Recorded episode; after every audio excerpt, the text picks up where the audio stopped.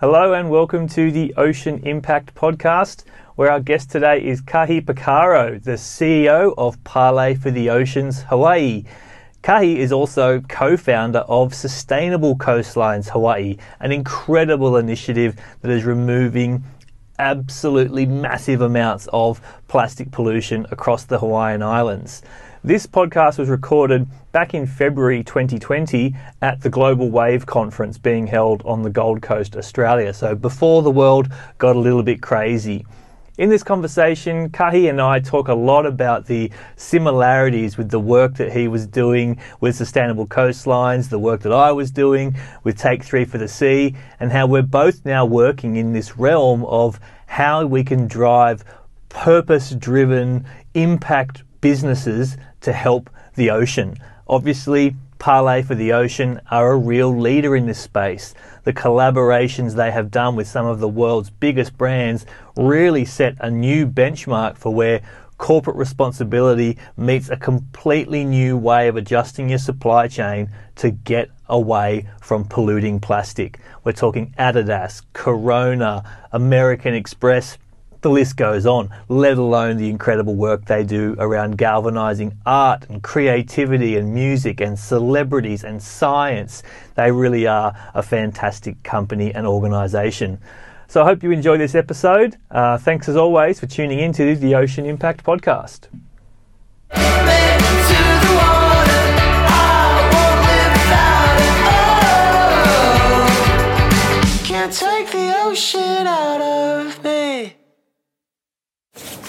Great. All right. I'm joined by um, Kahi Pacarro from uh, Parley for the Oceans, but obviously a very important previous role helping to build sustainable coastlines Hawaii. So a lot of interesting synergies, I think, from where I'm I've come from and where I'm at heading into this world of profit for purpose. So lots of fun stuff to talk about today. Um, let's have a little bit of a deep dive into into you and particularly your relationship with the ocean. Um, let's let's learn a little bit about um, some experiences you've had, your life attached to the ocean, and why that inspires you uh, today. Oh, I think it all comes down to being a surfer. Um, but before I even got there, I always had a relationship with the ocean, just being from Hawaii and, and having a family that was very intrinsically connected to the ocean, um, just as much as we could, playing in it and whatnot. Um, but I had like a throttle in a sense put on when we were young based on the bad uh, stereotypes of surfing, and I was pushed into the regular sports of football, baseball, basketball, um, all those main sports of which I really got very passionate about and loved being an athlete. Um, but in high school, um, when freedom started to uh, be more opportune, I started surfing and absolutely had my world changed um, and the love for the ocean really set on fire. And that was that was really the the the rest of my life is going to be how do I get in the ocean more? Yeah. So when did it start to appear that this ocean that you had this relationship with that it had problems that not only were you witnessing those problems, maybe you talk about some of those first experiences, but then the other side is knowing those problems were maybe something you could fire up and try and address. I think that the pollution side, not just from a, a solid waste, but also just from the chemicals and sewage outflows and whatnot, really started becoming apparent to me when I went to college, uh, when I was in San Diego, and constantly getting sinus infections and having to turn to neti potting after every surf in order to avoid getting another sinus infection. Um, just because there's sewage in the water, if the surf's firing and barreling, you're going to go out. Um, at least I did. And the that was something that was like, wow, this is heavy and it's not sustainable. But it, it didn't really necessitate me um, taking action. It was just kind of like the, the recognition of an issue. Um, and then as life progressed, I I um, got into the corporate world and uh, got into real estate development, building mid-rise and high-rise condominiums. And in the real estate crash of 2008, found myself without a job, but with a buttload of cash. So I went surfing for two years. With my uh, uh, girlfriend, who's not my wife, and uh, that's when we really saw it. It was traveling around the world and seeing the externalities of a Western lifestyle being perpetuated and uh, um, really it, it, having a huge detriment on these these third world countries that we were visiting, um, the ones that you see in the magazines, the one that the WSL chases, and and uh, just seeing that like I was very much a part of the problem. Um, so then the the problem became more apparent there, but it wasn't until I came back home to Hawaii after those two years and was standing on my own local beach with my friends from New Zealand who started sustainable coastlines there. And I was like, guys, this is where I grew up surfing like, look, the, the community every morning comes out. I wanted to show them a clean beach. And I was like, the community comes out, they clean up stuff that washes in, and we're all good. And they're like, are you fucking blind? And uh, I was kind of taken aback. Um, but knowing their, their Kiwi humor and your Aussie humor, like, it, it, it was like, okay, well, what are you getting at? They look at your feet. And that's when I looked at my feet, and there was microplastic. And I was like, is that plastic? Is that trash? And they're like, yes, dude, that is that's that's like tiny pieces of plastic. I don't even think microplastic was a word yet. Like only the few scientists knew what it was, but we knew it was plastic at that. And uh, that was when I was like, the beach that I grew up surfing, where I really learned how to surf and spent so much of my life at. If I'm not seeing it, who else isn't seeing it? if I'm well traveled, well educated, and uh, uh, have this perspective and blind to the issue, that means the vast majority of everyone else is completely blind to it. And it was at that point when I looked at my buddies, I was like, boys, can we start a sustainable coastline? coastlines Hawaii here? And they're like, we thought you'd never ask. like, the rest is history. So that was kind of like the evolution of, of my reckoning with the fact that we are using way too much plastic um, we lack the infrastructure to deal with it, and that we need to raise the red flag so that we can get real solutions put into place. Yeah, not dissimilar to, to my story in that it was travel that made me realise the scale of the problem, and then coming back home, uh, internalising that and saying, well, we're not immune to it here, and of course we are causing the problem. So what can we do to mobilise the community? So yeah, run us through that. So you've met up with the guys from Sustainable Coastlines um, in New Zealand, yeah. and they what enlightened you to their model, and you thought, let's go for it. Man, I, I, they had a a friend of a friend um, who was like, you guys should join us on a cleanup, and uh, we were traveling in New Zealand, and uh, they put us on a ferry. We went out to Great Barrier Island, and we cleaned with kayaks for like four hours. It went by in a flash, and then that night they had a raging kegger party. Um, everybody got had a great time. Um, I had a guy pass, like my wife and I were sleeping in a board bag, and we look up to this guy shuffling around, and he looks down on us, and I guess he was cold, and he collapsed on us, passed out because he had such a good time. I had to kick him off. Anyways, we wake up the next morning, and I'm expecting to just see like a shit show and the place was absolutely immaculate because they had no single use plastics. Everybody's reusing their cups, and everybody, whatever trash they did, they had just cleaned up for four hours. So they were super cognitive to the issue of, of pollution. So they dealt with their trash the right way and the recyclables.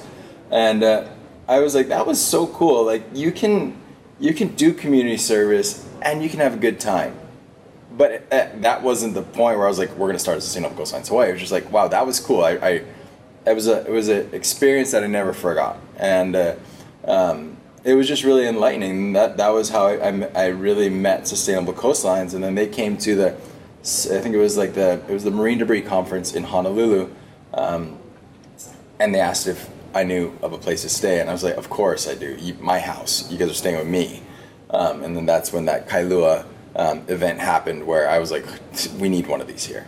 So um, I have a lot to um, owe, and I thank them from the bottom of my heart as much as I can. Um, I wouldn't be where I am today without Sam Judd and Camden Howitt. Yeah, two uh, incredible human beings, and I'm sure they are equally proud and stoked at what you've been able to do with your team and people around you in Hawaii. So, tell us a little bit about that. Like, what were some of the, the the big learnings in setting up and, and building this non-profit entity, um, which obviously achieved a huge amount over that Yeah. time. And that'll obviously then lead us into the next big part of the story, which is your decision to, to let it fly off into the sunset and do other things. Yeah. Um, well, the one myth that I think that a lot of people in the states perpetuate is the difficulties in starting a nonprofit. Um, it's not that hard. What's hard is sustaining it once you get it started. Um, paperwork and templates and whatnot can be pulled off the internet, and you can submit an 501c3 application in a couple of weeks. Um, I'm sure it's something similar here and, and all around the world. It's like file your paperwork, make sure you do it right, but make it as vague and broad as possible so that you can adjust it moving forward. Um, but once you get going, then it's like, how do you keep the nonprofit going? And for us, it was, well, let's make it fun. That's that's really how we succeeded. Was in people being tricked into doing community service because they were having fun, not because they needed community service hours, not because it was the right thing to do, but because they were there to hang out with their friends. Um, it was they were there because they were going to meet new friends, um, or they just wanted to give back to the, to the ocean and beaches that they love so much. So the the secret to our success uh, has been keeping it fun and making it fun and figuring out ways to do that, be it through music, through treasure hunts, through giveaways, um, things like that. It's, it's just really been a really great way for us to sustain the momentum of where we are today. Yeah, I think that's a great learning for people out there that are on that path or thinking about it. But making it fun and, and, and satisfying the demand and building the crowd is one thing, but you do need to have those smarts to obviously monetize it. So tell Yeah. us a little bit about what you brought to the table, others brought to the table, and what was the secret to the success, I suppose, in terms Yeah. of building a model that worked. I think this is where a reality check comes in because I worked for no money for two and a half years. And this is not something that anybody can do. Like, I was fortunate enough in my past career to be able to create a small enough war chest to sustain a period of drought for money. Um, so it wasn't just about having the money, it was about adjusting the lifestyle and like really going to, okay, I can't be going out every Friday, Saturday night and blowing hundred bucks every night at the bar. Like I can't, you know, I, I can't be buying the, the brand new shortboard every three months. You know, it's like changing of the lifestyle, which then fit perfectly into this sustainable lifestyle I was perpetuating. So I was learning as I was going, not just because it was the right thing to do, but because I was being forced to. Um, but what I'm trying to get at is for the first two to three years of starting a nonprofit, maybe you were lucky, um, but we didn't get any grants. Nobody wanted to give us money. We had we were we were eight young, like early 30s, mid 20s um, people that threw beach cleanups and had parties. So nobody wanted to give us money. But after two to three years of us doing it and having a sustainable model to be able to accomplish it and keeping costs down and just having in kind donations versus cash donations, we were able to sustain it to a point where finally someone's like, We trust you, here's five grand. And that was Jack Johnson and the Kokua Hawaii Foundation. And they gave us five grand, and we were just like, oh my God, like it's raining on the bed. You know, if we had cash, we'd have thrown it up in the air. But it was just one check, so we just threw it up. And uh, we deposited that, and it was like the start of the floodgates. And all of a sudden, Jack supported us, or, or a foundation supported us, which then gave us credibility to go to more foundations, and the money just continues to come in. Um, but that's like, that's really the, the thing is you have to be willing to make that sacrifice and realize that, you know, your first two, three years is, is going to be very, very challenging. And not to give up after six months of not getting any anywhere from donations. Keep keep doing the passion and people will recognize it and it'll start to come through. What about the um, the mission of the organisation from when it started to when um, you know you made that decision to to leave it in capable hands and move on? and I guess that surrounds the issue of plastics going from very sort of low key to mainstream. Tell us a little bit about the mission, how that evolved, and Yeah. um, and where it's going now. Yeah, so our, our original mission was to inspire local communities to care, care for their coastlines um, through beach cleanups in the Hawaiian Islands. Kind of a long one and very specific. Um, we learned that it was too specific, and that's why I gave the advice is make it broad and general. Um, because we really had a demographic that was so specific that grants and looking for funding and whatnot was too tight, and we needed to broaden it. Um, so, also, we had beach cleanups in there. So, what, is that all we do is beach cleanups? There wasn't many funds um, or grants just for beach cleanups. Everything seemed to be around education and community engagement and whatnot. So we modified our mission to be to inspire local communities to care for their coastlines. Super broad, anything can fit in there. And there we could start tapping into educational grants, into um, other types of ways to bring in funding that weren't just specifically beach cleanups. And then the evolution from there was okay, we were getting in enough funding. Sustainable coastlines Hawaii, in order to be sustainable, means that I can't be the one that's always running it. If this organization is truly sustainable, I need to be able to let go and watch it flourish and grow and be there. Like I, I, I'll never fully let go because it's my baby. Like I'm, I'm, I'm on the board of directors um, and I volunteer. I go to all the cleanups. Like after this, I'm getting on a plane from Australia, getting back to Hawaii on Kauai where we're hosting a big cleanup this weekend. Great. Okay, so now we're getting into the juicy stuff. So dive a little bit deeper. What's going through your head? How long was the process and to the point um, when you did decide to leave? What were the circumstances? And then tell us a little bit about your new role. The circumstances of transitioning away from sustainable coastlines to Hawaii um, kind of came through the evolution of just becoming a father um, and uh, being a homeowner in Hawaii. Uh, we have some of the most expensive re- res- like real estate in the entire world and the highest cost of living um, and the lowest pay. So you mix that all together, someone working at a nonprofit can barely squeeze by with one kid and a rental. So um, I was a bit overextended, and uh, um, unless I brought in a lot more money, which didn't really just wasn't really justified based on our operating budget, it didn't necessitate a comfortable enough lifestyle for me to be able to raise my family in Hawaii.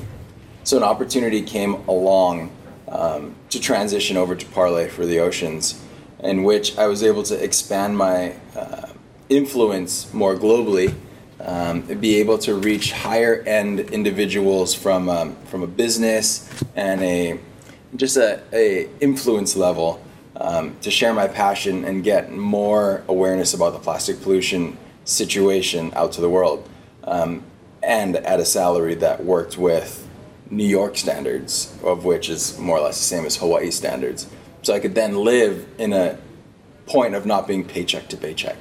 Um, so that was really the the this the decision at that point was how do I continue to do what I love in raising awareness about these issues and making real change and, and changing um, the world for, for the better for, for my kids for your kids for our kids kids etc but be able to survive um, so I didn't want to go back and, and build high rises, of which I, I could. I didn't want to go and, and work at some bank or, or some investment firm.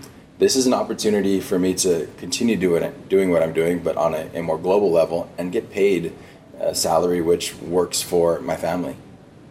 Great. So tell us a little bit about Parley. I mean, obviously, such a remarkable example of um, an entity which has a clear sort of commercial interest, but is so driven by purpose and and using those relationships with with brands uh, and creatives and everyone to just absolutely accelerate awareness on these critical issues. Um, tell us a little bit about the brand, any changes that you've had in your philosophical approach to uh, business for good, all that stuff. Yeah, I think that the, the biggest success Parley has is bringing in the big institutional partners and the industry leaders to the table. Uh, Parley is a collaborative space, and similar to how my past work with Sustainable Coastlines was very open to working with pretty much anybody that's willing to make some sacrifices to work with us. Parley take, took it to the next level, where they demanded these partners to work within these confines in order to collaborate with them. And when you did that, you then in turn got the powerful machine behind Parley to help elevate your brand to a point where you are now the industry leader as it relates to plastic pollution, climate change, um, sustainability, circular economies, and improved supply chains. Uh, so that was just really inspiring, and, and uh, that's what's that's what kind of sets Parley apart. Is they came in on the scene being like, you know what, we can no longer push these brands to the side. They're the ones making all the crap that ends up in the ocean. Let's figure out how we can change the way that they do business, and we do that by changing the culture of the company. Yeah, how are you finding it? I mean, I still feel like there's so much work to do between this non-profit is the only way, civil society mobilising people, and then the other end of the spectrum, which is pragmatism that businesses are here and they're going to be here for a great deal longer. Let's bring them on the journey. How are you dealing with and what you're seeing from other NGOs and individuals around the world in sort of finding that space in the middle where we actually get it? Well, what we're seeing is a, is a huge bloom of companies looking at their triple bottom line and being B Corps, um, companies that really take into perspective not just their how much cash they're bringing in, but what effects they're having on the planet, on the people, um, not just the people that buy their stuff, but the people that make their stuff and deliver their stuff as well. And so, so companies are starting to get it. I think Patagonia was one of the, the was the pretty much spearheading company that's been doing it for years. Um, but when you see their continual growth, it finally created a, a business model that proves that you can care and be very profitable. Um, so I think that right now what you're seeing is more companies getting on board to the fact that the bottom line needs to incorporate not just you know your your cash in and your costs, but your costs also need to include people, um, need to include the environment, and need to include you know everything else Uh, about the way that you do business, how you're affecting the environment. And then from our standpoint, as like a hybrid of a nonprofit and a for-profit, that's a that's just a, a really beautiful meritage where you've got a company that's making some money, being able to also then create an offshoot that then uses those funds to execute projects around the world. So it, I think that the whole business world's in a evolution at the moment where more companies are going to B Corps or or hiring firms like Parley to help them navigate this world of how do we do business and continue long-term growth while also not degrading the planet. So it's just an evolution, and it's like if they, if you don't get on board, you lose, and that's like uh, that's it's a cyclical thing. Like the last time was internet, now it's sustainability. I like it. Tell us about the role of um, sort of innovation, right? A lot of these brands that are producing um, products or services in order to kind of meet these expectations of this future lens, innovation is a big part. So, what are your thoughts on the role of innovation and, and maybe some insights into what Parley are doing there? The solution to plastics it's, it's multi-pronged. Some people think all we really need is is a substitute to plastic, but there's lots of them out there right now already. Um, innovation is going to have to come in all types of forms, not just material, but in the way we do business, supply chains, um, the way we travel, etc. So I think like what we really need to get to is looking at innovation as a, I guess a, a, a much broader um, thing than just one little solution. It's like everything together. Um, from our standpoint, what we're doing is we are investing in material research, so creating new materials, be it through silkworms or um, you know recycled ocean plastic. The these are one of our tools of innovation, but it's not the only one. So we what we're trying to when we when we look at what we're trying to do is it's to end plastic. That we don't want any more plastic that's made out of fossil fuels or petroleum products um, we want a natural, renewable resource to replace that. but it's not here yet on a mass scale. So what we're trying to do is end virgin plastic in the short term. So if we're going to end virgin plastic, you know, there's enough plastic out there already that we don't need to be making more. Let's improve recycling, but not hold recycling up there on this pedestal because it's the last hour on purpose. Yeah. Okay, so innovation in business, materials, but innovation in humans is um, and the way we do things is, is key. And I really love the presentation that you gave here at the uh, Global Wave Conference about this Ocean Uprise program of Parley's. And so, tell us a little bit about that. Let's uh, let's innovate the youth and, yeah. and support their absolute passion and absolute pragmatism that we need to do things better. Yeah, well, you, you know, I remember when you're in, in high school or, or, middle school, the, the doodles that you're drawing in your in your books and whatnot are so innovative, you know, because you're not you're not held by the constraints of physics or chemistry or or you know engineering. You just you just have this imagination. You make things, and I think a lot of our education right now, which is created by elders and, and adults and whatnot, is confining these kids to really continue to perpetuate the status quo. Um, so what we wanted to do was bring together kids ages 14 to 18 that are already in this space of understanding what plastic pollution is, the issues of climate change, but more importantly, wanting to do something about it, and bringing them together to show them that they're not alone, and then provide them with inspirational talks from their peers but then also from leaders like Nainoa Thompson or, or Kimi Werner or Cliff Kapono, and uh, getting them inspired and feeling like I can be something. I can be the one that creates this, or my team can be the one that creates a solution to this one issue. Like for example, we have these this one group that was focusing focusing on commercial fishing. There's this one piece of trash that always washes up in Hawaii. It's called an oyster spacer and they've already designed a prototype to replace it. They are doing a due diligence trip in a couple months where they're going up to the oyster farms and kind of doing their own little cove experiment of filming and, and, and trying to see what these guys are up to. But then, more importantly, they're actually reaching out to these farms and being like, hey, we're a group of teens that are willing to partner with you to come up with a solution so this doesn't happen anymore.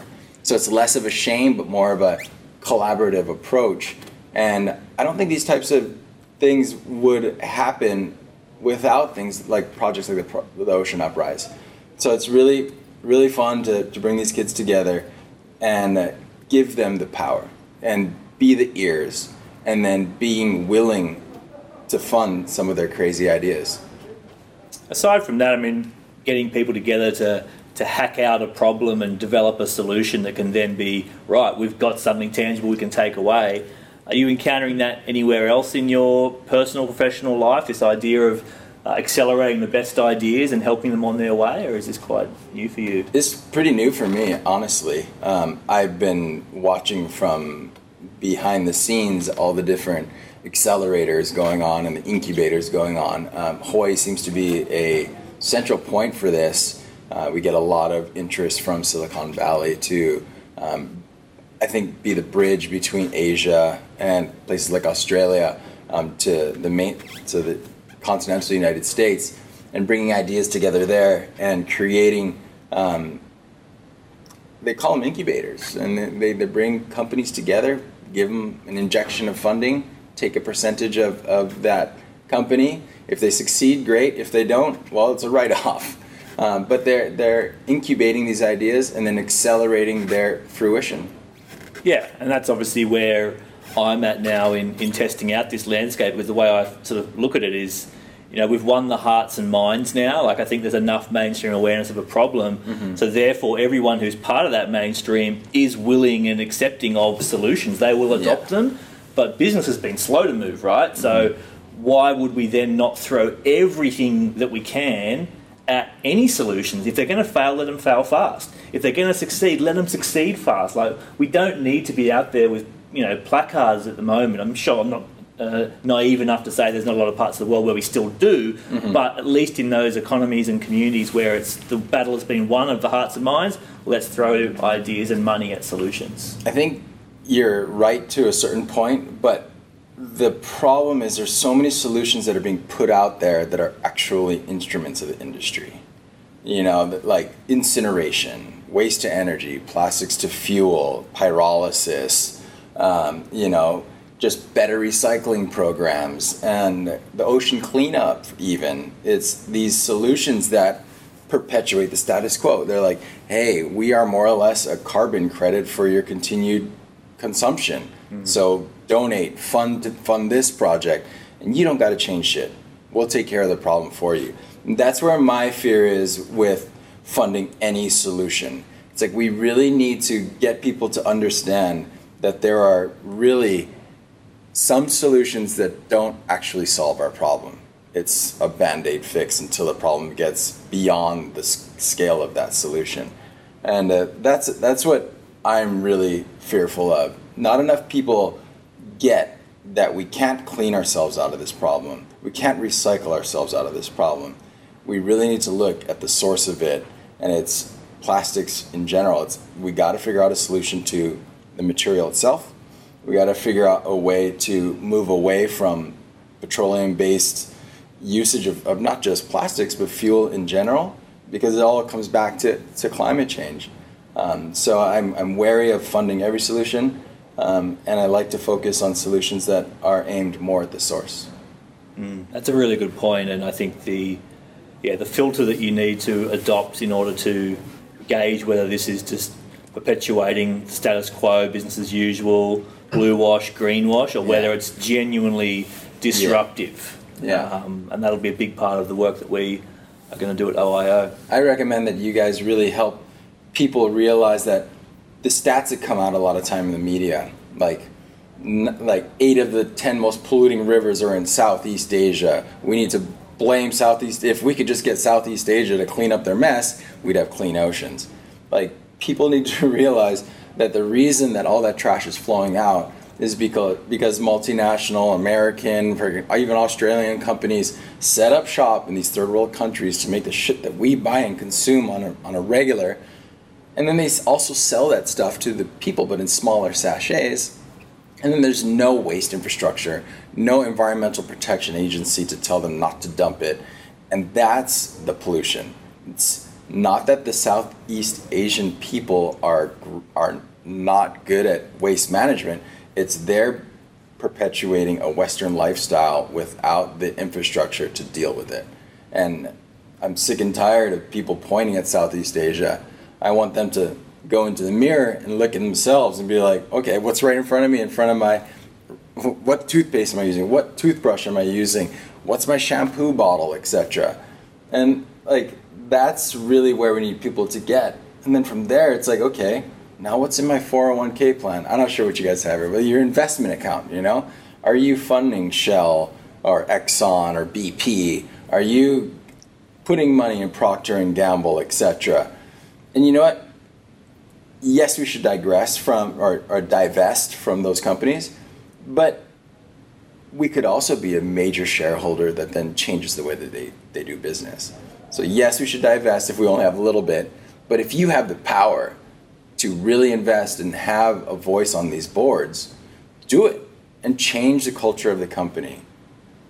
Yeah, I think that's a huge learning curve that I'm sort of going on is that you know, in this new incarnation of my environmental pursuit, it's not about how many people out there are participating in uh, in a in a movement. It's actually where the dollars are invested, and our ultimate success in ten or twenty years' time will be how much big money we've been able to move across from those damaging, polluting, uh, degenerative uh, areas into regenerative, restorative, mm-hmm. positive. So that to me is the only way. We're stuck with capitalism. It just needs to be conscious, uh, needs to be better capitalism, and that's really what we're on the journey. So tell us, um, we'll sort of wrap things up pretty soon, but yeah, just sort of tell us about where you're at now, how this journey's going for you into profit for purpose, and, and where you think you're going to be, be heading in the next phase of your life. Hmm just throwing just yeah. sort of simple, soft questions well, in there, nothing too cryptic. Yeah, no, my, my life seems to go in cycles of eight years, so I'm only one year into this next cycle. Um, I think where where we're at also as a, as a country in the U.S. is very interesting at the moment. Um, I think one of the other solutions that we didn't really get to touch on um, was the influence of corporations on our politics and uh, being able to um, extract that influence would really give the power back to the people. Um, so it doesn't matter if you're in the U.S., Australia, wherever. If you're in a, a democracy, um, gathering together with like-minded people and pushing for politicians that are willing to make that sacrifice to remove money from politics, I think is a huge way for us to um, get to solutions quicker. Um, right now, it's it's corporations rule our our rule our democracy. world, our democracy, capitalism. Um, we can have capitalism without that influence, you know, uh, but we do need to remove the influence of certain industries from our government. Um, so I think in the eight-year cycle, maybe it's politics. You know, I have a, a, family that comes from politics. Like maybe maybe that's where it is, or it's or it's supporting a campaign that really pushes that through. Um, also, like from an evolution standpoint, I'm hoping to see like more circular economy type things happening in small communities that can then be translated, kind of like how we've got you know eat local, um, you know like f- trust your get a CSA. Um, know your farmer, know your fisherman, know, know if, if you eat meat, know where your food comes from, right? I think also smaller scale recycling opportunities and composting, etc., bringing things more decentralized and bringing it more locally, I think is where I really want to see our communities getting to because then it's more sustainable and you create more of a community. I, I love going and traveling where you where where you where you're driving down the road or walking down the road and everybody says hi.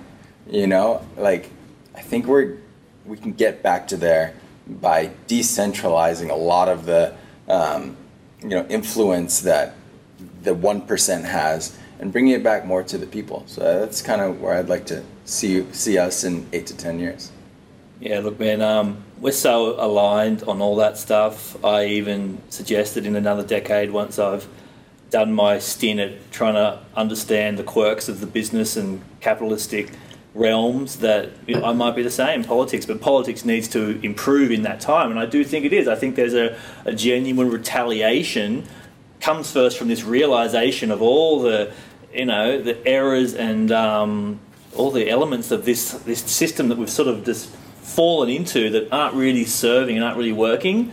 So I'm, I'm optimistic in that regard as well. I yeah. think we're going to have a little bit, a fair few more years of pain before we get everyone in that same mindset. Yeah. Um, love talking to you, mate. I'm going to um, leave final words to you. You can you can close out this this podcast and um, leave the listeners with anything you want to want to say. Uh, well, I think what's really uh, nice for people to realize is that the Hawaiian culture was the most sustainable culture to ever live on this earth. You know, they, were in the middle of the Pacific, no outside resources, but they created a thriving uh, community and as Hawaii evolves now, we're looking back to the past to restore some of the ways that the Hawaiians were able to be sustainable. And uh, we around the world should start looking at our indigenous peoples and how they lived sustainably on the land before colonization and take notes and start implementing these strategies on a larger scale. And, uh, you know, sometimes evolution requires for us to look behind us uh, so I think that's what I'd like to leave it with. Thanks, brother. You. Aloha, brother.